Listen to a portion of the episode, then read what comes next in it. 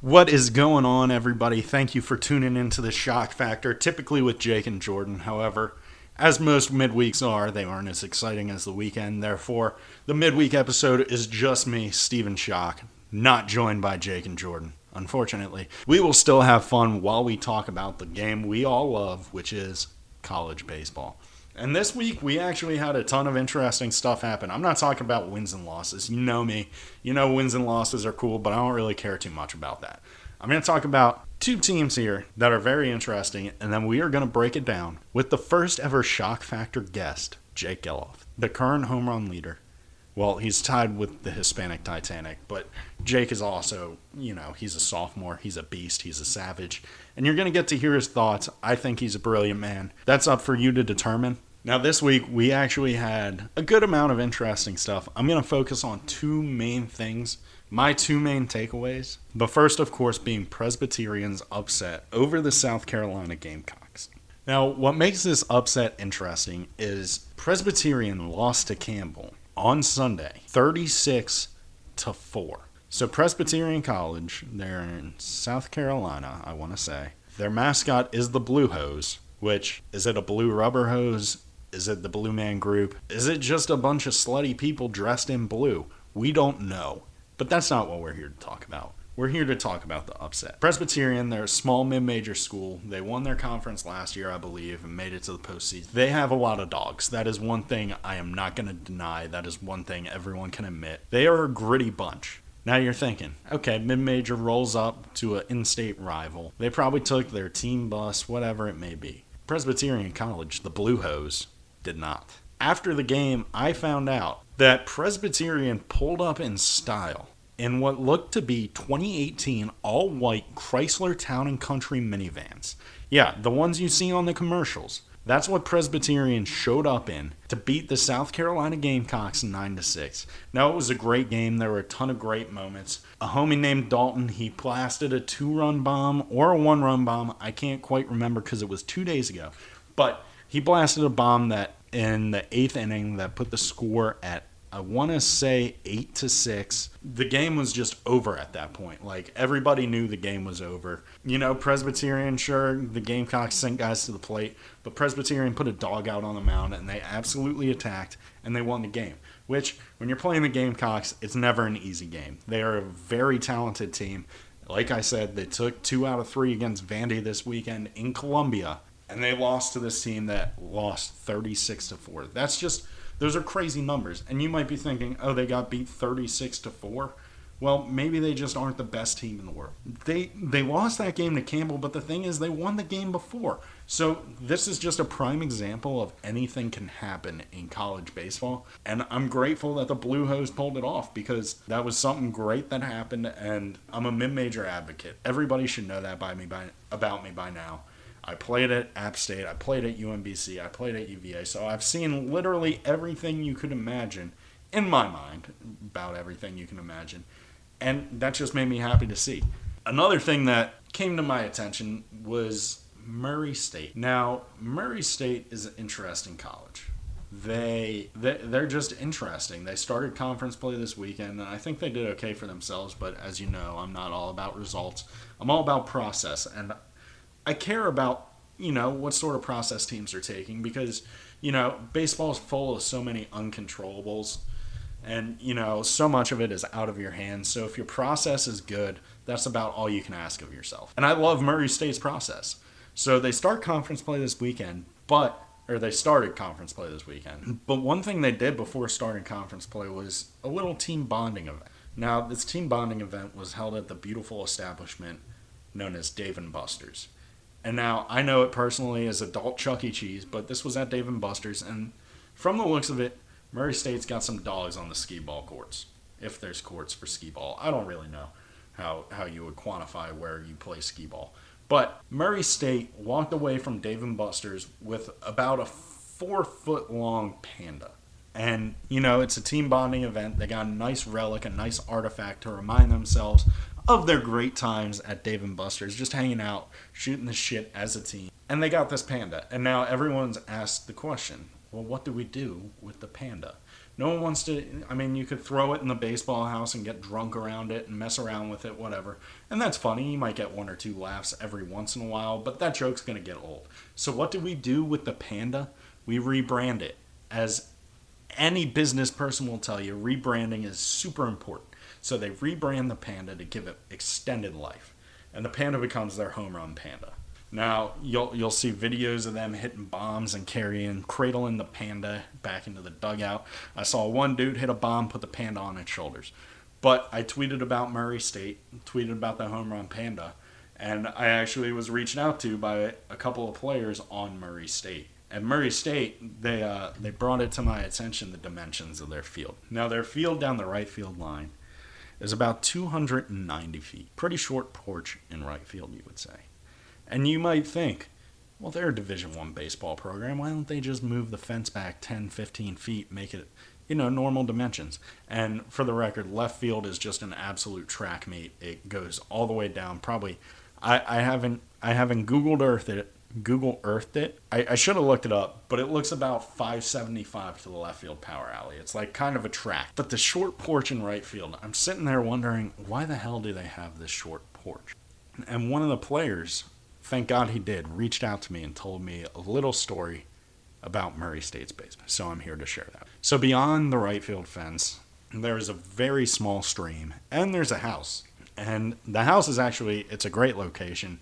I'm working on getting my real estate license and if there's one thing I know it's location, location, location. This house is probably 45 feet from the fence it's pretty close. One of the pitchers actually lives there, so that's a great setup for him. I tip my cap to him. It's like an 18 second walk to the field, probably like I don't know, five minutes to campus. I don't really know how the layout of the school, but I do know the field. But anyway, I'm thinking, why don't they just like you know kind of fill in that stream? I know it might be mean to like the frogs that live there, which apparently are not the problem. But this kid reaches out to me. He tells me about how short of a walk it is to the class. It was a Google Earth picture I tweeted, so he could point out his exact house.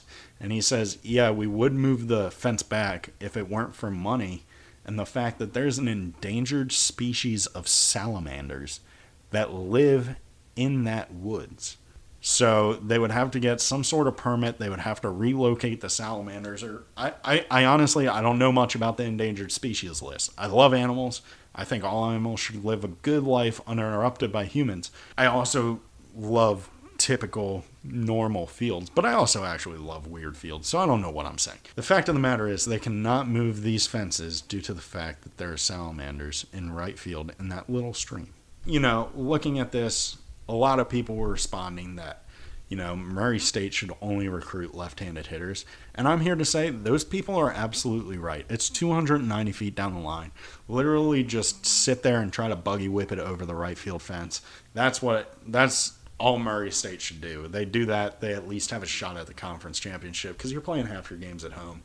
And I feel like you can expose that. And if not, they just shift you hard and then you poke backside singles, whatever it may be. Another tweet suggested that you move the fence back and just give the salamanders tiny little baseball helmets. And I personally think that is the cutest fucking solution in the world. Because think about how small those little baseball helmets would be on those cute little salamanders. I digress. I would feel terrible hitting a home run at Murray State knowing I've putting a bigger risk on the location of these salamanders, knowing that I could have potent I, I would cry rounding the bases if I hit a backside homer at Murray State and hit a salamander. I'd feel terrible about myself. Speaking of hitting home runs, obviously it's one of my favorite things to watch in baseball.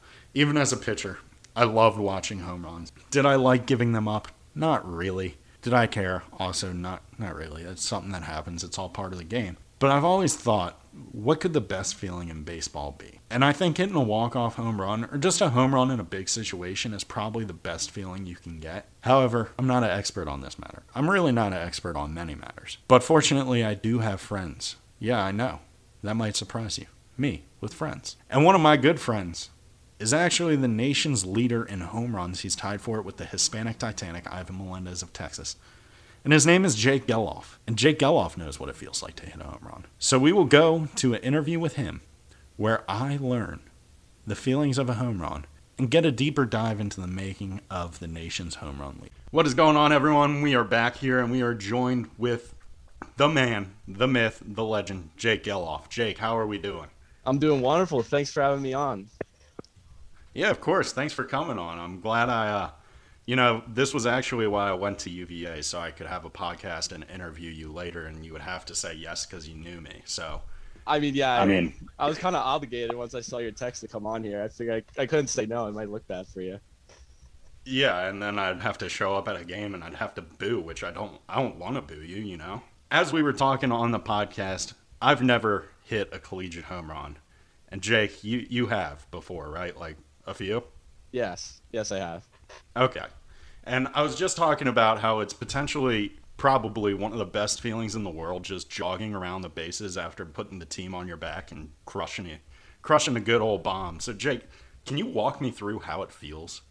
Yeah, I mean, once it goes, once you feel it off the bat, and you know, you get the no doubters, especially nowadays with, you know, people are getting pretty creative with, you know, all the bat flips, bat drops, and you know, we even get bat flip grades now, which is pretty cool. But yeah, I mean, the, feeling is just, it's wonderful. You know, once you hit that ball clean, there's no better sound in baseball, you know, in my opinion. And then, you know, playing in front of a, a you know, pretty decent sized crowd, having everyone cheering, you know, from you, and it's definitely cool. You know, you see the guys in dugout get fired up for you, and uh, it's definitely a special feeling. Do you ever think about getting any any sort of creativity or or any like like do you go into an at bat thinking when I put this ball over the fence, this is what I'm gonna do, or is it just all by like total feel of the moment? At least for me, it's like total feel. I don't know. I haven't really like planned anything out. Um, try to keep it somewhat even keeled. You know, can't be like flipping it 30 feet in the air. You know, probably you know, yeah, probably wouldn't love that. Yeah, that might result in a few uh, few extra uh, few extra running laps or whatever it is, whatever sort of punishment they can come up with.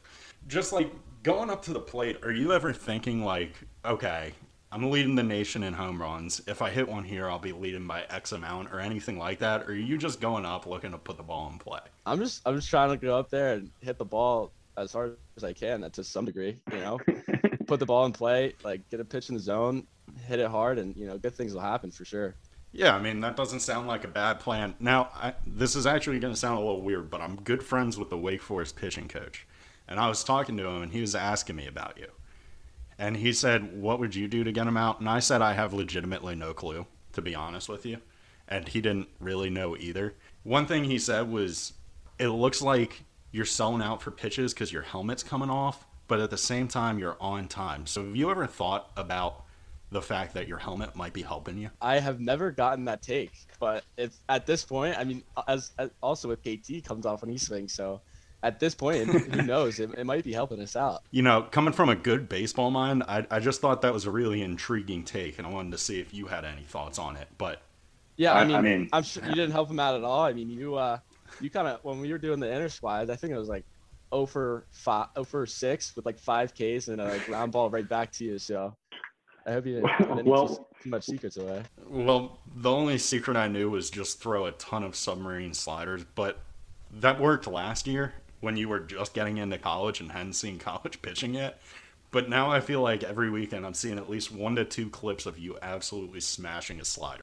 Now, going to UVA, obviously, Zach, your brother, had gone there. He played third base. He did a great job. Phenomenal baseball player.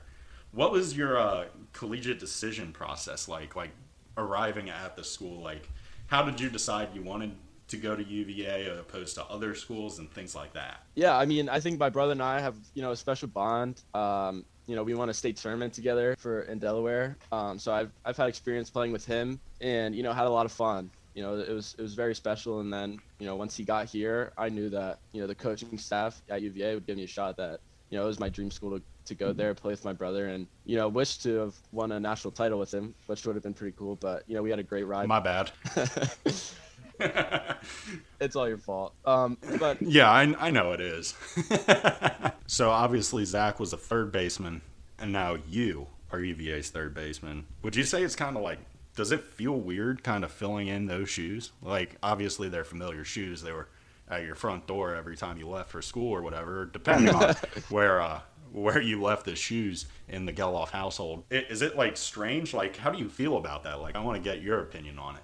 Um, I mean, it's it's not really like too weird. You know, it was just nice to play with him last year, and then it was one of my goals of mine to you know take over that third base role and you know have another Gelof play there for UVA at, at the uh, Hawk Corner. Yeah, I'm I'm kind of worried for uh, next year, or well, not next year, two years from now, when you know either you're drafted or whenever you depart from UVA in whatever fashion you choose, because I feel like it'll probably be your choice. If they're gonna have to recruit someone with the last name Gelof to play third base. I know my uh, my parents have been from like you know random you know it's just some UVA fans like oh you, you got any more of those Gelof brothers? but moving on. This time last year, obviously, we were we were pretty terrible. Would you agree with that sentence? Uh, yeah, that's definitely. Which I'm, I'm not going to sugarcoat it. We were like four and twelve. Now this year, you guys are ranked fourth. You're 22 and two. Obviously, a lot of twos. You're 22. It, it makes sense. What would you say is different at this juncture last year compared to now? Well, we're, we're scoring more runs than the other team at the end of the day, so that's that's definitely a huge difference. that will help.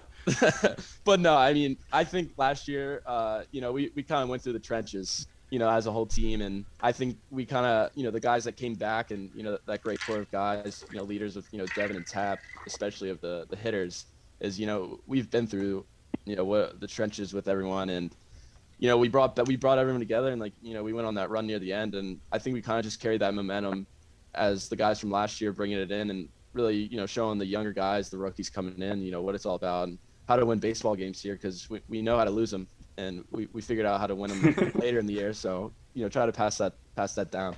Yeah, and I mean, I think you guys are doing what it takes to get there, just based on my judgment. I took obviously we took a different route last year, but as one of my old math teachers used to say, there's more than one way to the cafeteria. And I, I think the path you guys are choosing right now is probably the better path to take. The more fun path, certainly, in my opinion. Yes, winning winning is a lot more fun than losing. now, Jake, I got two more questions for you, and then I'll stop bothering you. Who would you say is your favorite pitcher who was there last year who did not get drafted and started a podcast? you know, wow, you just you're asking a ton of tough tough questions, Schoch. Yeah, there, there's a lot of people you could go with. God, I'd, I'd have to go with my buddy Stephen Schoch. Okay, well, you heard it here, guys. That's the home run leader in the nation sure he's tied for it right now, but that doesn't matter because he's gonna he's gonna continue to go off. Ladies and gentlemen, and Jake, thank you for joining me along this ride. I appreciate you taking the time, Lil G, as I know you, of course. But now, as we all know, you are the normal size Gelof. You are the only Gelof at UVA. Thank you for your time. Thank you. All right, we are back. And thank you, obviously, to Jake Gelof. He's an absolute legend. He didn't have to do that. And we certainly appreciate him for taking the time out of his busy schedule as a college baseball player to sit and talk with an old teammate in Steve. Now, I want to tell you another story about three brothers, not the local regional pizza joint in Maryland for the Maryland listeners. This is about three separate brothers, their siblings, who all picked up a win in relief for their schools, their respective schools in college baseball this week. So I want to give a shout out to Evan Grant and Colin Taylor and their parents for raising absolute studs who all picked up a win this week. Evan Taylor pitched for Arkansas. He picked up the win on Tuesday night. Grant Taylor picked up the win for LSU on Sunday, and Colin Taylor, who went to JUCO as a catcher before going to college, he went to Arkansas for a little bit and transferred. He picked up a win for University of Alabama Birmingham, the Blazers, on Sunday. Now, looking forward, looking ahead into the Crystal Ball this weekend for some good matchups. A great matchup is going to be the newly ranked by my friends at D1 Baseball, the newly number one Tennessee Volunteers taking on Vanderbilt. They're in-state rivals, which you don't really think of a ton. Well, maybe you do think of it a ton. I personally didn't think of it a ton, and I think that's awesome that they're playing against each other, squaring up and fighting. Another matchup I'm looking forward to, obviously, is going to be Virginia and Georgia Tech. Every week, you're going to hear me talk about how much I love Virginia because I really do love Virginia. I was a fan of them before I ever went to college, and I am a fan of them to this date. But I think that's going to be a good matchup just because Georgia Tech's got a very balanced lineup. Virginia's got a very a pretty dominant pitching staff in my mind, so I'm interested to see how Georgia Tech's bats respond to that. Another matchup I'm looking forward to, we're staying in the ACC, is going to be Notre Dame at Florida State. Now, the Irish play in a very cold weather environment. Florida is very hot for those of you who don't know basic geography and how the equator works. Since Florida is closer, it's going to be a little bit hotter in Tallahassee. I'm interested to see. I think Notre Dame's got a very power power heavy lineup, They had a good series against Virginia Tech. They lost one game in a pretty ugly way, in my opinion. But I think that's going to be a matchup to watch.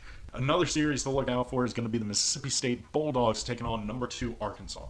Arkansas probably hasn't lost a weekend since last year. No, they didn't lose any last year. Since two years ago, that's probably the last time Arkansas lost a weekend. Mississippi State has recently dropped out of the rankings. I think this is a very good opportunity for Mississippi State to prove who they are because Mississippi State, they're a talented ball club, and I feel like they have all the pieces, they just haven't put them together yet. Another interesting series to look out for on the West Coast is going to be Oregon versus UCLA. I think UCLA is a very well coached team. They have a phenomenal pitching staff. Their bats have just been a little little behind. And Oregon, obviously, they're ranked 21st in the nation for a reason. They are a very solid ball club. But I think this is going to be a good test of seeing how good they are against what I would consider one of the better pitching rotations in the nation. Then we have TCU versus West Virginia, which I think will be an interesting matchup, just because two very different play styles, and that's that's one of the things I love about the Big 12 is just the range of schools they get. You get all the way from West Virginia to Oklahoma, like it, it's just interesting the schools that they have. I think West Virginia is a very talented ball club that is underperforming in in my mind. Another series to look out for is UNC Asheville versus Presbyterian, strictly because Presbyterians had a weird week, and I'm interested to see if it gets any weirder and they can sweep UNC Asheville those are the games that I am going to be watching the heaviest, depending on you know how scores look and things like that. I'm also interested to see Maryland versus Penn State because I think that's a very good Big Ten matchup. Uh, Maryland has just dropped out of the rankings. I don't believe any of the Big Ten schools are in the rankings right now, so it'll be interesting to see if they can creep their way back in. But anyways, what a ride we've had. We've talked about the Blue Hose, them Blue guys. We've talked about Murray State, their home run panda, which made its way to the Rocket City Trash Pandas. Yeah, they made it to the Rocket City Trash Pandas field this week with the home run panda, which I think was awesome. More schools should play at minor league fields when you know minor league season isn't happening yet. But that's a story for another episode. Again, thank you for joining along. We've heard from the great Jake Gelof, our first ever guest. We are honored to have him. Thank you to the home run leader in the nation at NCAA D1 level. We appreciate you, Jake. We are huge fans. And we appreciate you, the listeners. Thank you for tuning in, and let's have another great weekend.